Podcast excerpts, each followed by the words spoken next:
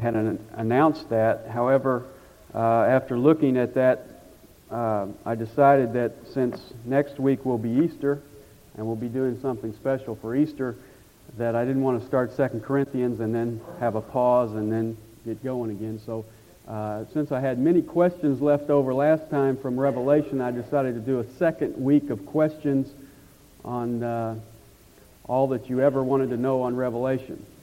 Uh, and so then we'll have Easter, special Easter message next week, and then we'll hit the ground running in 2 Corinthians following Easter.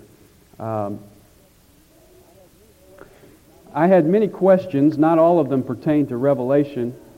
Uh, but I just want to jump in today and just try to answer some of them that I did have. Uh, one question that I, that I received on Revelation was to give some scripture to give evidence to the fact that the Antichrist would reign over the revived Roman Empire. And uh, I'd said that several times, that the, the, the Roman Empire would be revived. And uh, there was a question about giving some scriptural evidence for that. Actually, the evidence uh, is not so, so much in the book of Revelation as it is in the book of Daniel. And if you go back to Daniel chapter 2, in Daniel chapter 2, Nebuchadnezzar had a dream. And Daniel interprets that dream, and the dream is of an image. And the image has a head of gold, it has a chest and arms of silver, it has a belly and thighs of bronze, it has legs of iron, and it has feet and toes of iron mixed with clay. And Nebuchadnezzar sees this image of a man, and then as he watches, there's a stone cut out without hands that hits the image in the feet and crushes the image, and then that stone becomes a huge mountain. And then Daniel interprets that dream for Nebuchadnezzar. And in Daniel chapter 2 and verse 38, at the end, he says, You are the head of gold, speaking to Nebuchadnezzar. And so the, the golden head was the, the kingdom of Babylon. And then verse 39, And after you there will arise another kingdom inferior to you. And the kingdom that followed Babylon was the Medo-Persian Empire, represented in the image by the two arms because there are two aspects to it, the uh, chest and arms of silver. And then verse 39, at the end, he said, Then a third kingdom of bronze, which will rule over all the earth, and that would represent Greece, which was the next major kingdom to rule over the earth. And then verse 40, Then there will be a fourth kingdom as strong as iron, inasmuch as iron crushes and shatters all things. So like iron that breaks in pieces, it will crush and break all these in pieces. And there's a fourth kingdom, and that fourth kingdom, if you know your history, is the Roman Empire. What's interesting to me is he only mentions four kingdoms here, even though there is uh, in the in the uh, in the image there's a fifth aspect, and that is the feet and toes of iron mixed with clay. And what we find there is that out of that fourth kingdom, the Roman kingdom, is going to come ten toes, which represents the ten kings of a confederacy of that Roman Empire. It will be revived, and it is it that will be struck by the stone, which represents Christ, the rock, who will crush it and set up the mountain, which will be his kingdom. Now, that's interpreted in Daniel chapter 2, but I don't want to go into all those details. What I want you to show you is Daniel chapter 7. Go to Daniel chapter 7, because in Daniel chapter 7, we didn't ever touch on this in our study, but in Daniel chapter 7, Daniel has a vision. And if you notice in verse 2, it says, I was looking in my vision by night, and behold, the four winds of heaven were stirring up the great sea, and four great beasts were coming up from the sea, different from one another. So Daniel sees in his vision the sea, and out of the sea come four beasts. You say, well, what are these four beasts? Look at verse 17. These great beasts, which are four in number, are four kings who will arise from the earth. But the saints of the highest one will receive the kingdom and possess the kingdom forever for all ages to come. There's the interpretation of it. Four beasts come up out of the sea. Those four beasts represent four Gentile world kingdoms before the kingdom of Christ comes. There will be four major kingdoms from the time of Daniel until the time that Jesus Christ sets up his kingdom. That's what he's telling us. Now, notice the beast. Go back to, to chapter 7, verse 4. He says, The first one was like a lion and had the wings of an eagle. I kept looking until its wings were plucked. It was lifted up from the ground and made to stand on two feet like a man. A human mind also was given to it. The first beast was like a lion, the king of the animals. It was also like an eagle, the king of the birds. It represents Babylon. And he says, interestingly enough, about this kingdom, he says its wings were plucked and it stood up on two feet like a man. And if you'll read Daniel chapter 4, I believe what he's alluding to there is the experience that Nebuchadnezzar had, the great king who, who was lifted up with pride, and then God humbled him and made him realize that God is the God of heaven. And so the experience of Babylon. Second kingdom, notice verse 5. And behold, another beast, a second one, resembling a bear, and it was raised up on one side and had three ribs in its mouth. The bear, now let me just show you this. This is this is this will help you a little bit.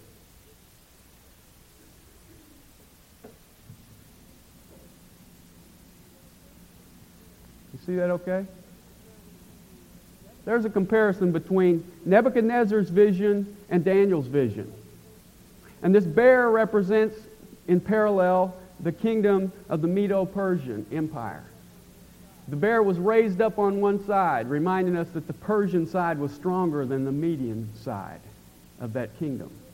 And it had three ribs in its mouth, representing probably the three governments that it had overthrown to come to power. And that was Babylon, Egypt, and Lydia that it overthrew. And then there was a third beast in verse 6. It says, And after this I kept looking, and behold, another one like a leopard, which had on its back four wings of a bird. The beast also had four heads, and dominion was given to it. The third beast was like a leopard. And a leopard in Scripture represents the idea of swiftness, of speed.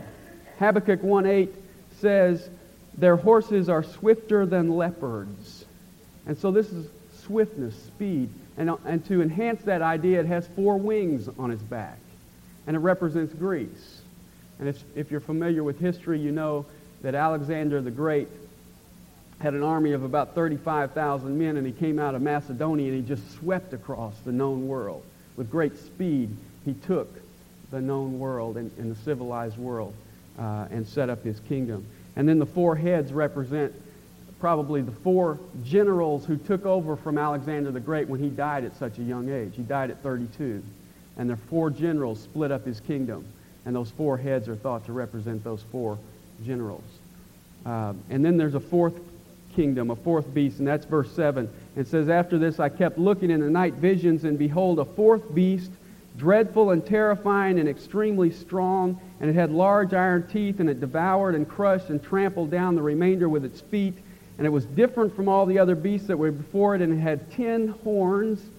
And while I was contemplating the ten horns, behold, another horn, a little one, came up among them and three of the first horns were pulled out by the roots before it, and behold, this horn possessed eyes like the eyes of a man, and a mouth uttering great threats. Okay, you with me on this? This beast comes. Then Daniel sees ten horns. Out of those ten horns comes a little horn that plucks out three of the other horns and replaces them. And this horn has a mouth speaking arrogant things and eyes to see. You say, well, what's all that about? Well, that's what Daniel wanted to know. Look at verse 19. Daniel says, Then I desired to know the exact meaning of the fourth beast, which was different from all the others, exceedingly dreadful, with its teeth of iron and its claws of bronze, which devoured and crushed and trampled down the remainder with its feet. And I wanted to know the meaning of the ten horns which were on its head, and of the little horn that came up before which three of them fell, namely that horn which had, which had eyes and a mouth uttering great boasts, and which was larger in appearance than all its associates. Daniel says, I wanted to know about this fourth kingdom and these ten horns and this other horn. I wanted to know what that was. Notice verse 23. Thus he said, The fourth beast will be a fourth kingdom on the earth, which will be different from all the other kingdoms. It will devour the whole earth and tread it down and crush it. And historically, we know that the fourth major kingdom that came upon the earth was the Roman Empire. But then notice verse 24. As for the ten horns, out of this kingdom ten kings will arise. What are the ten horns? Out of the kingdom of Rome, the Roman Empire, ten kings will arise. And after them, verse 24, and another will arise after them, and he will be different from the previous ones and will subdue three kings. Ten kings will arise out of the Roman Empire. This little horn will arise, subduing three of those kings. And verse 25 says, And he will speak out against the Most High and wear down the saints of the highest one, and he will intend to make alterations in times and in law, and they will be given into his hand for a time, times, and half a time. A time, times, and half a time. Three and a half years. That same expression is used in the book of Revelation. And so you have here the Roman Empire, the fourth beast. Out of that Roman Empire will come ten kings. Out of those ten kings will arise one who will rise up and speak blasphemous things against God for three and a half years. And that's the Antichrist we read about in the book of Revelation. Now, take your Bible and look at Revelation chapter 13 with that background.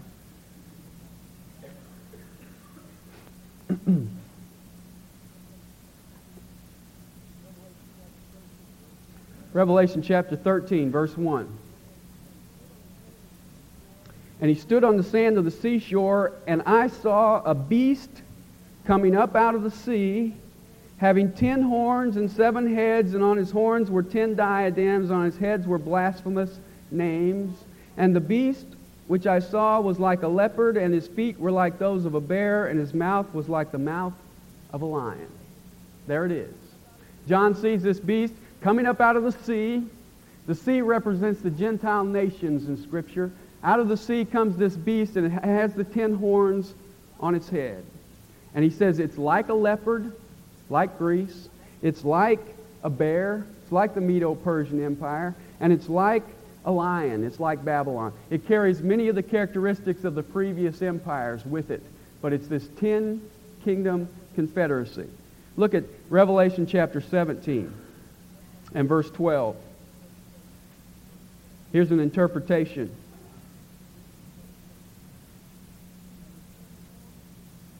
And the ten horns which you saw are ten kings who have not yet received a kingdom, but they receive authority as kings with the beast for one hour. There it is. The ten horns are ten kings. They have not yet received their kingdom. So the fourth kingdom is the Roman Empire, but the ten horns don't come up until the end time and the tribulation. They, don't, they haven't received their kingdom yet. They're going to come out of that Roman Empire. Ten kings will arise, and out of those ten kings will come the Antichrist. It's over the Roman Empire, the revived Roman Empire. Just to give you one more verse, go back to Daniel chapter 9. We read this passage last week. Daniel chapter 9 and verse 26.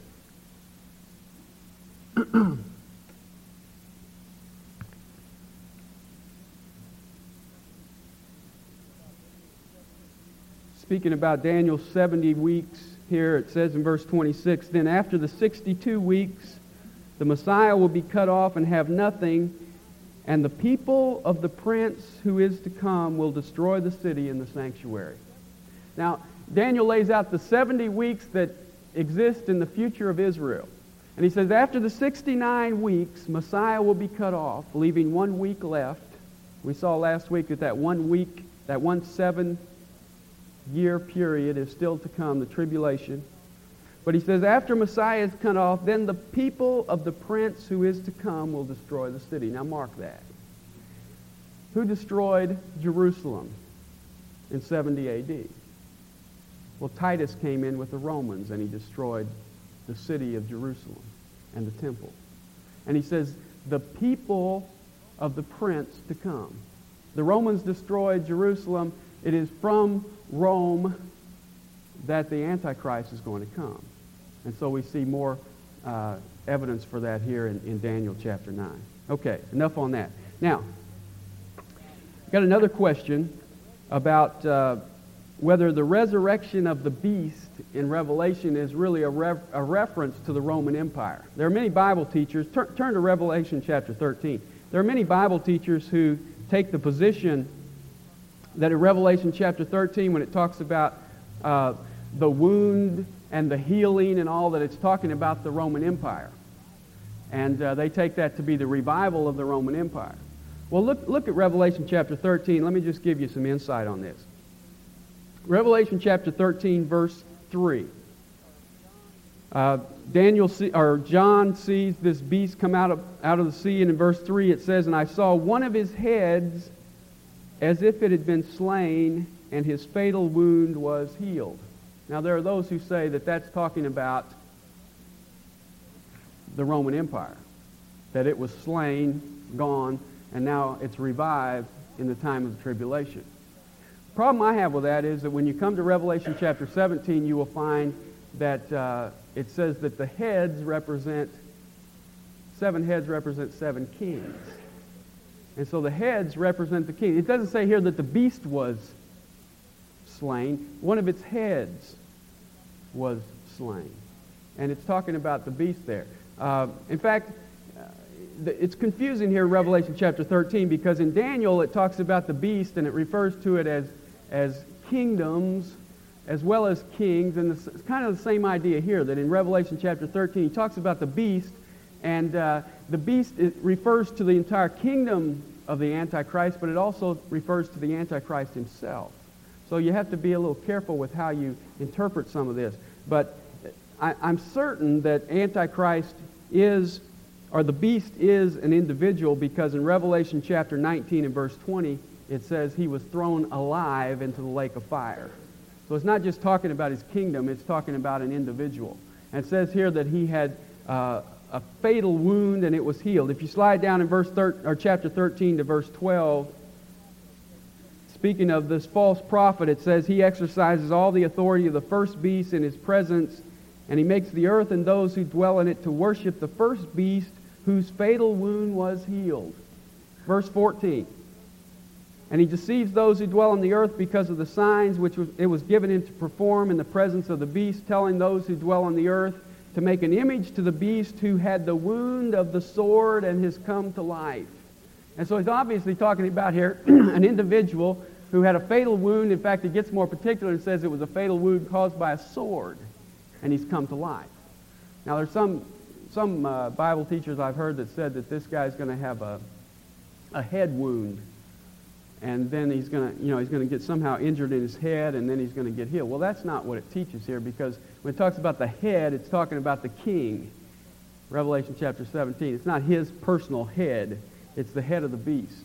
And so the, the idea is of this, this individual, the Antichrist. And in fact, if you look at verse 3 of chapter 13, again it says, And I saw one of his heads as if it had been slain, and his fatal wound was healed, and the whole earth was amazed and followed after the beast. And one of the reasons that this world is going to bow down and worship this Antichrist is because of this miraculous, simulated resurrection on the part of, of this Antichrist under the power of Satan. In fact, look at Revelation chapter 17 and verse 8. There's an interesting statement made here, and, and we didn't really go into it much when we covered this, but in Revelation chapter 17 and verse 8, it says, The beast that you saw was and is not, and is about to come up out of the abyss and go to destruction. That's an interesting statement. It says he, he was, and he is not, and he is about to come up out of the abyss and go to destruction. Now, if you take that of the kingdom of Rome, then you've got to say that the Roman Empire comes up out of the abyss. Um, I think it's more palatable to take this of the Antichrist, but really take it of Satan, who is the one who embodies this Antichrist. He comes up out of the abyss. And at the midpoint of the tribulation, there's good evidence that actually the Satan comes and embodies this Antichrist. He has a, uh, a resurrection that's simulated. He has a wound as if he's died, and at that point, he is actually uh, embodied by Satan. In the last half of the tribulation, he is uh, Satan in the flesh, if you like. Um, let me support that with one other passage. Uh, Isaiah chapter 13. Isaiah chapter 14.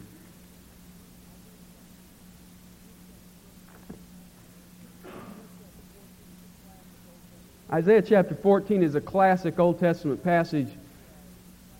And it's a passage that uh, Bible students use in reference to Satan. There's no question it's talking about Satan.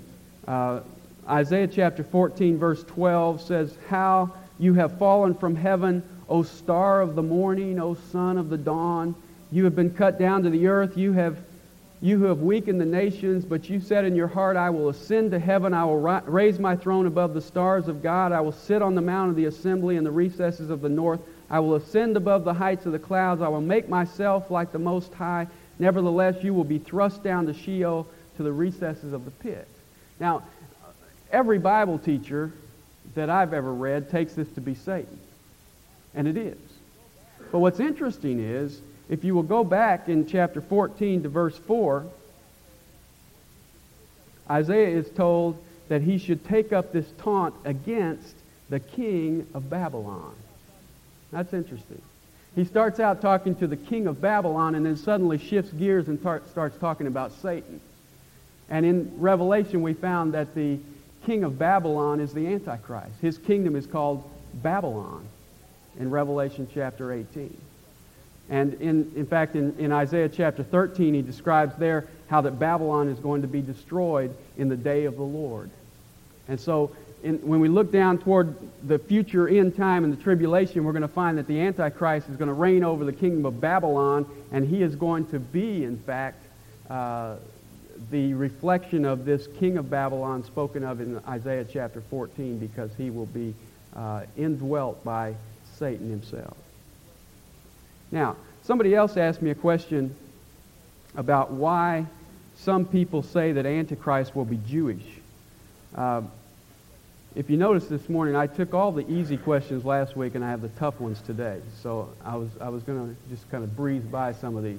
Somebody asked me, you know, a lot of people say that the Antichrist will be Jewish. And I think some of that comes from the fact that he is the Antichrist. And say, well, he must be Jewish because he's the anti-Messiah. Uh, let me give you the one verse that really helps substantiate that position. Daniel chapter 11 and verse 36.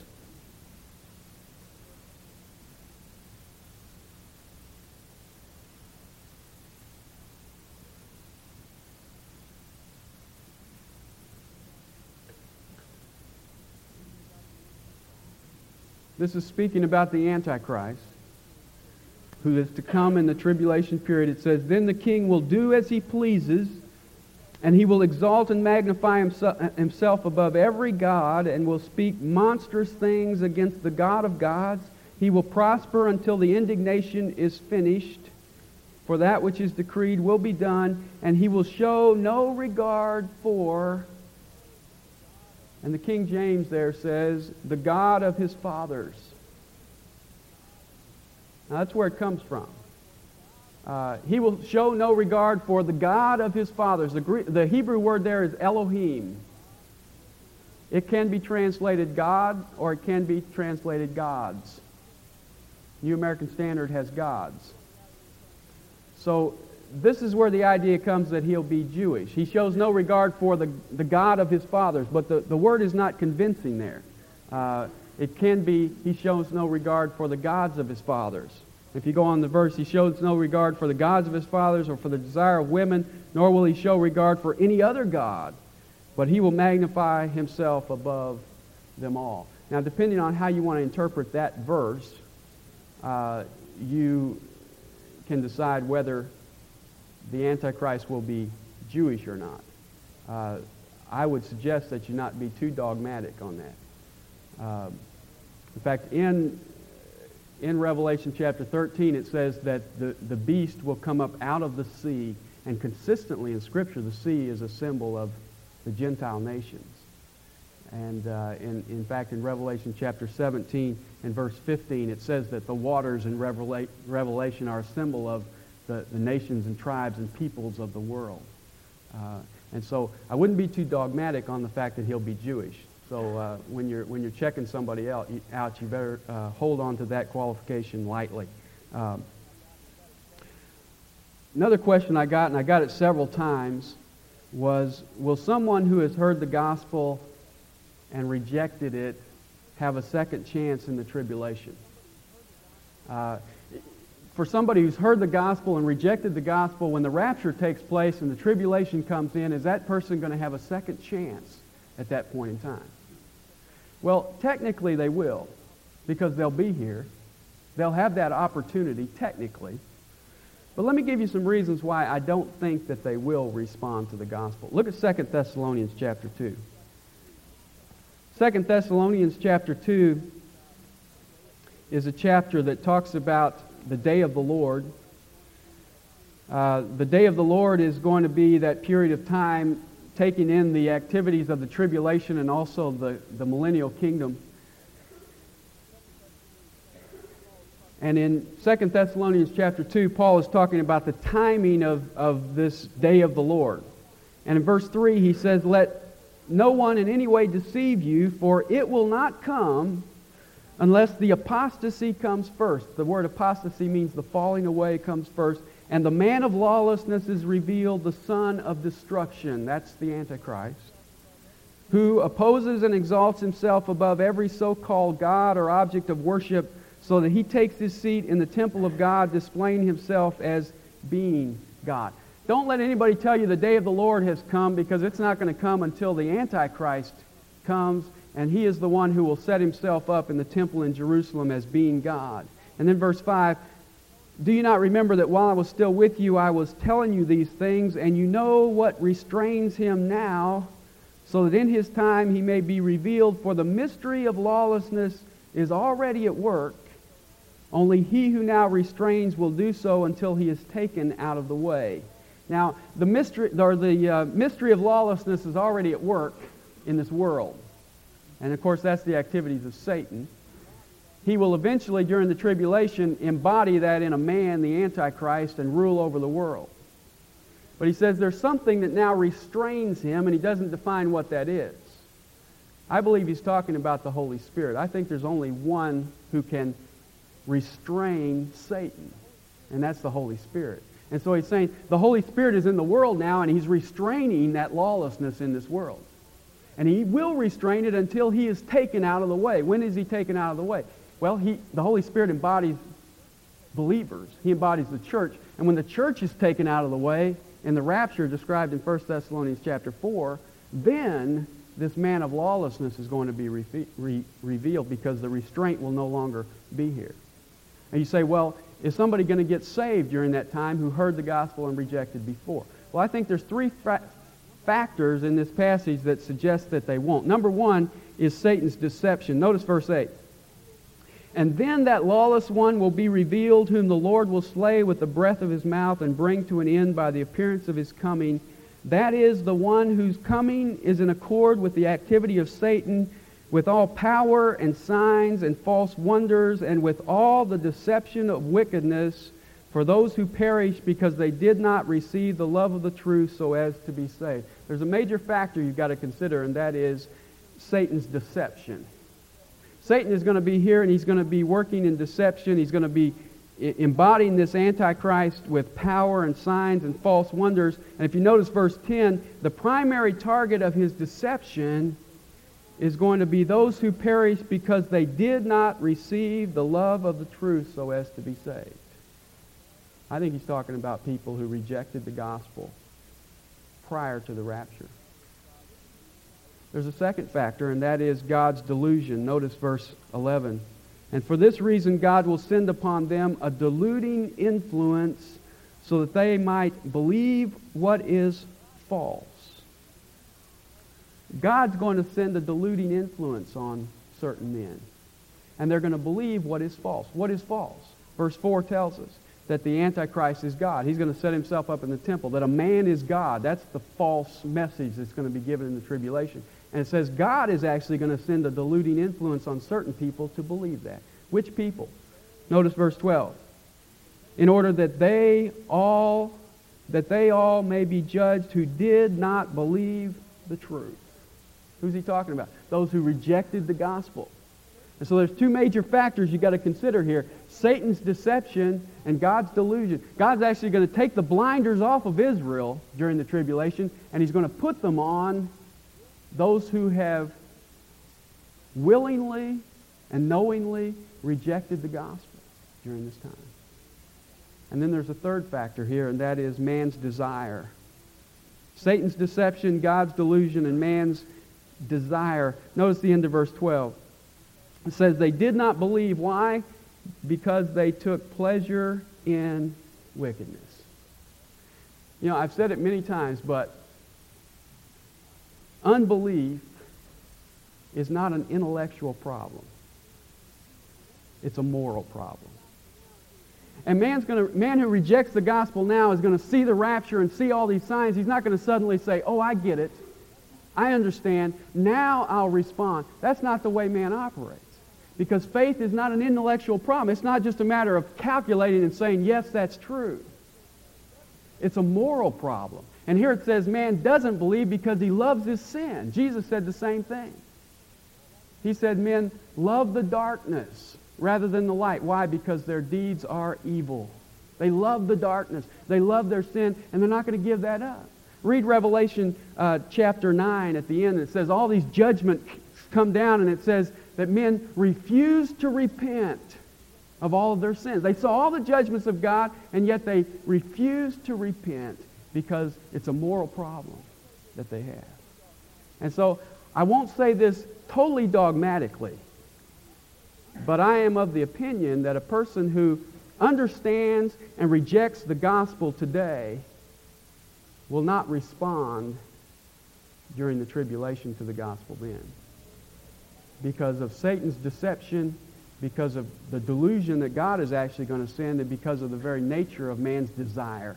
He loves his wickedness. Whatever it is that keeps a person from coming to Christ now is just going to be intensified during the tribulation period. Whatever it is that holds you back.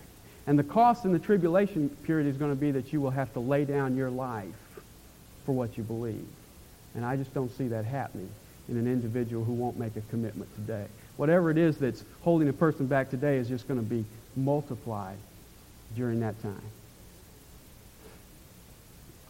Okay, we're running out of time again. Let me see here. Uh,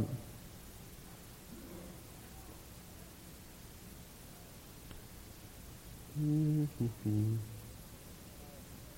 don't have time for that. Uh, look at Luke chapter 16. Somebody asked me where Abraham's bosom is. Luke chapter 16.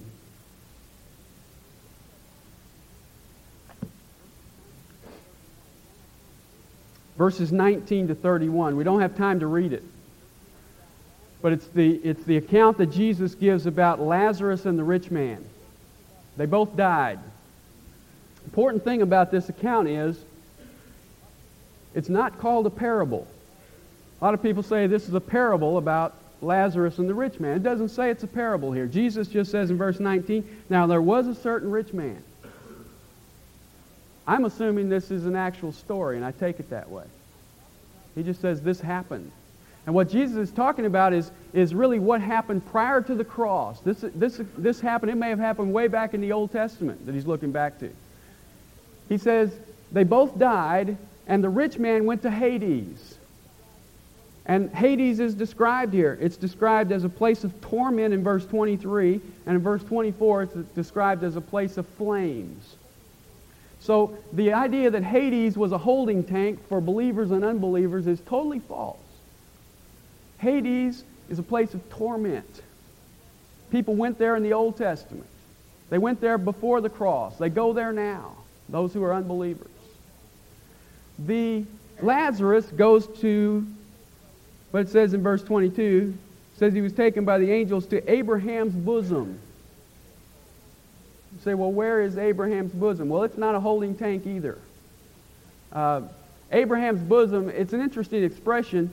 Uh, for a Jew, to be where Abraham was, to be, was to be in right standing with God. If you told a Jew, you're going to go where Abraham is, he'd say, that's good. Because Abraham was the father of the Jews. Abraham, in fact, is called in Romans chapter 4 the father of all who believe. And so this Lazarus goes to the bosom of Abraham. You say, well, what's the bosom of Abraham? Well, the bosom is the place of intimate favor. Remember John, it says he sat at the table and leaned his head on Jesus' breast, on his bosom. That was a place of intimacy. In John 1.18 it says of Christ that he is, was the one who is in the bosom of the Father, in that special place of affection. And so he says, you're going to go where Abraham is, to that special place of affection where he is in relation to Abraham. That's where Lazarus went. Now, I take that to be synonymous with paradise, where the, where the thief on the cross went the moment he died. Uh, I take it to be the place where we go. Paradise is the, is the place where Christ is and where God is. Um, there is no holding tank. There's no limbo out there. In fact, somebody asked me another question about whether there's a purgatory, uh, a place where you pay for your sin, sort of a rehab center that you go to and sort of, you know, pay off the extras and then you, uh, you know, that, that concept really comes out of this other concept, this idea that there's some kind of holding tanks and all. They get into all this stuff and then somebody said, hey, you know, why don't we just, you know, and they came up with the idea of a purgatory. But if you really look at it, uh, that concept has no grounds in Scripture, and that concept is actually an affront to God. Because what that says is that salvation is deficient, that Jesus didn't pay for all our sins. We've got to, you know, pick up the tab on a few of them. It's really a mockery of, of, of God's salvation plan and of the sacrifice of Christ. And then it's also an affront to God's justice because it says that sin is cheap. You know, I can, I can pay for sin. Well, there's no way. The, the, the smallest sin ever committed in the universe receives the sentence of eternal judgment. That's how much it costs. There's no way that any of us could pay for one small sin. And so the idea that there's some place where we sort of work out and pay for some of our sin is, is an affront to God. It's an attack on his justice, and it's an attack on his grace. It has no basis in Scripture. Someone also asked me, since we're off on interesting questions, uh, if it helps to pray to dead saints. I hope they weren't serious when they asked me that, uh, or sincere about that. I, I, uh, I tell you, I was watching the NCAA game the other day, and I, I, uh, I saw they kept flashing this girl in the stands, and she was, she was going like this. And, and uh, they kept showing her. They, they show the play, and then they glance over at this girl in the stands, and here she is. Oh, she had it like this. And uh, she never looked up. I, she was right behind the, the bench, and I thought she paid for a good ticket, you know, and, and she's, she's looking down at the floor, and she's got everything on her body crossed. And I thought, you know, I wonder if she thinks she's really helping the team. You know, I mean, it's sort of like that, that superstition that if I do this and if I don't look, maybe we'll win the game. Uh, that's the way I view something like this. Like people say, well, you know, I'll, I'll just try a little of everything. You know, I'll, I'll pray to Aunt, Aunt uh, Bernice or somebody, and, or I'll pray to this saint, or I'll pray to that angel, or I'll try. You know, when you really analyze that stuff, it really goes back to the, the Gnostic cults in the time of the New Testament when their belief was that you, you just had all these little avenues to God and you sort of had to work up this angel and then move over to this saint and then you could get up here to this level and then you'd work your way up. It comes from all that cultish belief. It actually goes back from there to Babylonian religion, which is going to be the religion in the tribulation period. And it's, it's, it's, a, it's a totally false approach. First Timothy 2.5 says, There is one God and one mediator between God and man, the man Christ Jesus. That doesn't leave room for anybody else. There's one mediator. He goes from man to God, and that is the man Christ Jesus. And that's the verse we need to focus because that's the truth of God. okay. Uh,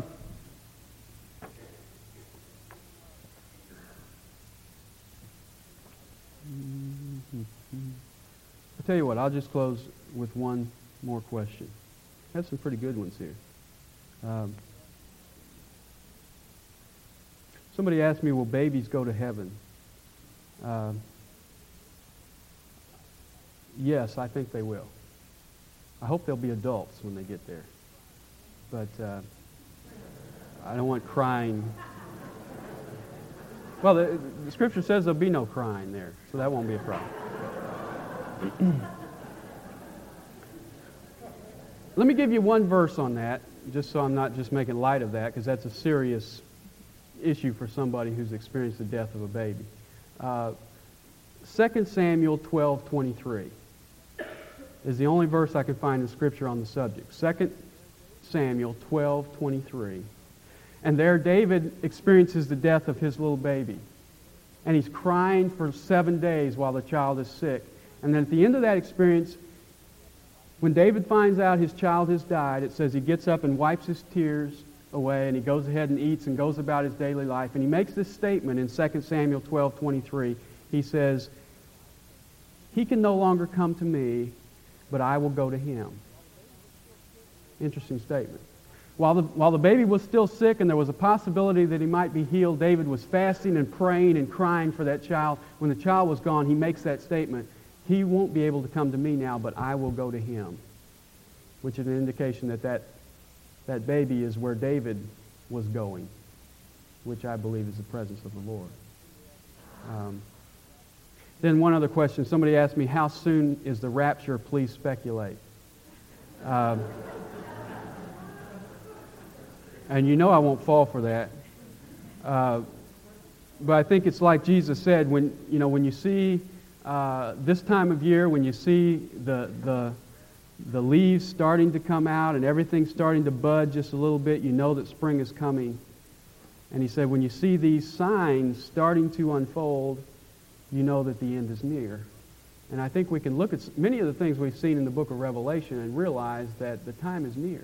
That many of the things that are, that are predicted in the book of Revelation are unfolding in our day. And we can see that they're very close to coming to reality. And that ought to spark us to realize that the end is near. Um, my approach is this I say you should live as if it will occur today and plan as if it won't. Live, live as if Jesus is coming back today and plan as if he isn't. I mean, don't quit planning. Don't quit planning five years down the road because you're saying, well, Jesus is coming back. Why plan? Don't approach life that way. Live, make your choices, make your spontaneous choices on the basis that Jesus may come back today. And make your plans on the basis that he won't. Because we need to plan for the future. Uh, okay? I had a friend in, in Bible school, and, and I don't know how we got into it. His name was Dennis Stoutenberg, and he used to say to me, uh, I don't know how this got started, but we used to uh, walk by each other, and he'd always look at me and say, It could be today. And uh, it kind of became a habit that whenever we walked by each other, we would say that to each other. If, if the other one wasn't looking, we'd say, It could be today. And it was a great, great reminder that the Lord may be coming back today, and it, it affects the way you live your life when you live with the perspective that Jesus may come back today. It affects your life and it affects the choices that you make. And the book of Revelation certainly indicates to us that the time is not far away and we need to be ready for the return of the Lord. Let's pray. Father, we thank you for your word today. We thank you just for this opportunity to spend some time in, in your word, looking up uh, some of the answers to questions that we have. And Father, we just pray that we might be challenged once again by your word to realize that all that you say is true and Lord, I just pray that we might respond in obedience to what we know. We pray in Jesus' name. Amen.